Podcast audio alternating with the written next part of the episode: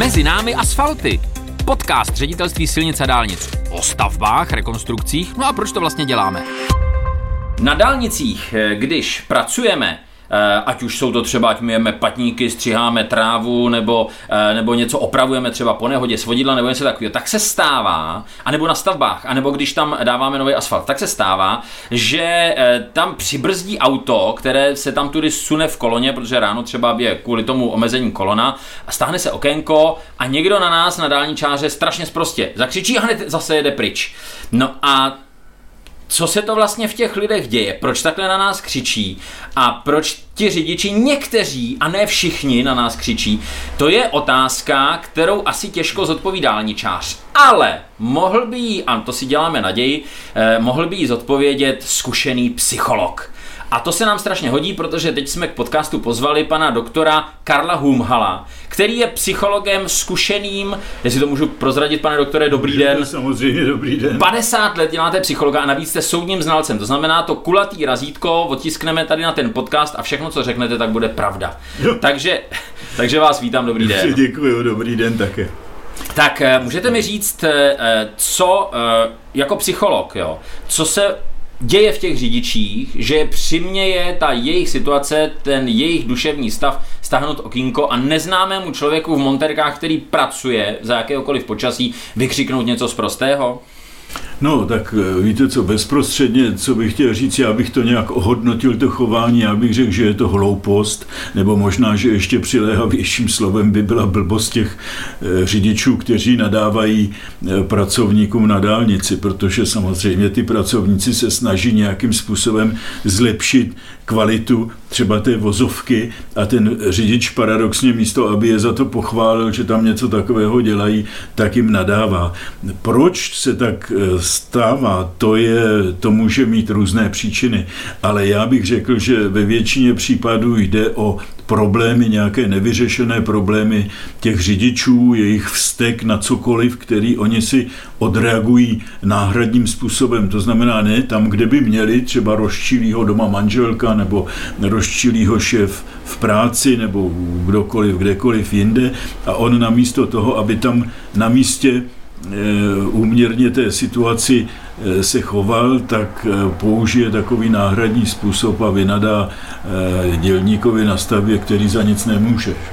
To znamená, že si vlastně uleví tím sprostým vykřikem ten řidič, jo. Ale to znamená, že zároveň on je v nějakém stresu, jo. Ale to by mohlo znamenat, zase když se podíváme ze strany toho řidiče, jo, eh, tak eh, eh, on když vykřikne nějakou takovou strašnou sprostěrnu, tak on by si vlastně měl ulevit, že on by vlastně potom měl být vyrelaxovaný a to znamená teoreticky, že by mohl dál řídit bez takového stresu, že se zbaví toho stresu, který za volant nepatří a je tam nebezpečný. To znamená, že naopak možná, že vlastně dělá dobře, Není to tak? No, není to tak, ale takhle, já bych řekl, že taková jednorázová akce málo kdy pomůže k zbavení se nějakého stresu. Jestliže ten člověk je ve stresu, jestliže je v nepohodě, tak je to obvykle na eh, delší práci, že jo, na nějakou, já nevím, nechci říkat, vzhledem ke své profesi bych mohl použít slovo psychoterapii, jo, nebo na nějakou spolupráci s odborníkem a tím, že eh, takhle zařve, tak to je takový jako výkřik do tmy, kterým si uleví velmi málo, anebo neuleví vůbec a jede dál v tom stavu natlakovaných emocí a, a okus dál zase nadává třeba na něco jiného nebo někomu jinému. A teď zase uděláme čelem vzad a podíváme se na ty naše lidi v monterkách, kterým takhle někdo nadává. Eh, já jsem je pozoroval tady při těch situacích a oni to úplně stoicky míjejí, jako, jako kdyby to nebylo. Jo? To znamená, neoplácejí žádný grimasy, nic nevykřiknou zpátky, žádný posunky, nějaký zvednutý prsty a takovýhle. Uh, ale víte co, měli by asi nějak reagovat, nebo poradil byste jim něco, protože uh, může jim napadla, napadlo mě, to jsou chlapi, kteří dělají dálničařinu a silničařinu třeba 10, 15, 20 let, může jim dlouhodobé vulgární pokřikování těch řidičů nějak nahlodat psychiku? Tam je to zase, já bych řekl, případ od případu. Někomu může, někdo je takový, jak se říká, splachovací a kdyby mu nadávalo, já nevím kolik řidičů, tak to s ním nic neudělá. Ale je pravda, že není asi úplně dobré, pokud ti lidé vůbec žádným způsobem nereagují, protože ať chtějí nebo nechtějí, tak e, takové jednání řidičů, hloupé jednání těch řidičů má na ně nějaký dopad na jejich psychiku a oni by měli se mít možnost se někde nějakým způsobem odreagovat. Já nevím, jestli něco takového pro ně e, vaše instituce zřídila nebo jo, jako zajišťuje. Boxovací pytle, že bychom jim nakoupili jako třeba. boxovací pytle nebo něco takového, aby měli možnost prostě alespoň nějak eh, ze sebe spláchnout ten nános těch negativních emocí, protože eh, já si myslím, že žádný člověk na světě neunese, když, budete v prostředí, když bude v prostředí, kde ho někdo bude hodnotit neustále negativně nebo bude převažovat to negativní hodnocení, tak on nakonec e, začne mít blbou náladu. Nic jiného nezbývá. Že? To je tak, že by to chtělo nějakou abreakci. Eh, já jsem eh, na těch dálnicích hodně, jako z pozice eh, mluvčího, takže natáčíme tam s rádiama a s televizema, nebo jezdím točit videa, aby jsme je dávali na sociální sítě, co všechno na těch dálnicích děláme, takže se mi to stává taky. Jo. Jsem tam ve žlutý vestě, jsem jasně identifikovaný teda s, s tou dálnicí, s tím ŘSD. A to znamená, taky na mě už mnohokrát vykřikli. A já to řeším tak, že se na toho, kdo na mě vykřikl, tak se usměju, e, zamávám na něj přátelsky a ještě mu zpátky vykřiknu ahoj. Jo? A, a říkám si, že tím dávám najevo, že se mu to nepovedlo jo, mi ublížit jo, jo, jo, a naopak, jako bych mu říkal, hele, odvez si ten svůj stres v tom svém autě dál, nepovedlo se ti to. Jo? Je to správně, pane doktore? No tak je to transformovaná reakce, protože je, jako logicky na agresi nebo na e, negativní hodnocení by mělo následovat také negativní hodnocení nebo také agrese. A vy když přetavíte, když to umíte přetavit tu agresi do podoby toho, eh, toho přátelského chování. Je otázka, jestli je to úplně upřímný. Jo? Já to já nevím, to eh, spíš cítíte vy, ale tak je to dobře. Eh, takhle se třeba říká, že lidé, kteří mají výtvarné nadání, tak umí určité emoce přetavit do toho výtvarného díla. Jo? Takže je to možné, ale je otázka, jestli, eh, jestli dlouhodobě to má ten patřičný efekt. A myslíte, že by pomohlo těm našim chlapům na dálnici, kdyby jsme jim rozdali křídy a když na ně někdo něco vykřikne, tak oni by hnedka něco namalovali na asfalt? No, to, i to je možný, ale nevím, to by se muselo vyzkoušet. No, tak pojďme dál. Já myslím, že by na to neměli čas. Víte co, oni mají své povinnosti, že oni prostě mají splnit nějaké úkoly a pak by se mohlo stát, že by nedělali nic jiného, než by malovali na, na silnici. Měli bychom asi veselé silnice, no, že? Ale tak spíš to byla legrácká, ale taková představa. Pojďme, pojďme vážně. Když někdo vykřikne z auta, tak je jasné, že ta druhá strana vlastně nemá šanci čas reagovat. Jo? To znamená, ten, ten uh, útočník z toho auta vlastně s tím počítá a to znamená, že křičí potom jenom hulvát, anebo spíš zbabělec. No, já bych řekl obojí dohromady. Jo, zbabělec, který je hulvát, nebo který se chová jako hulvát. Že? Jo, jo, jo. E, jak početná část národa se takto projevuje? E, měla by se slušná, klidnější část národa za tu menšinu, která takhle pokřikuje neslušně z auta stydět?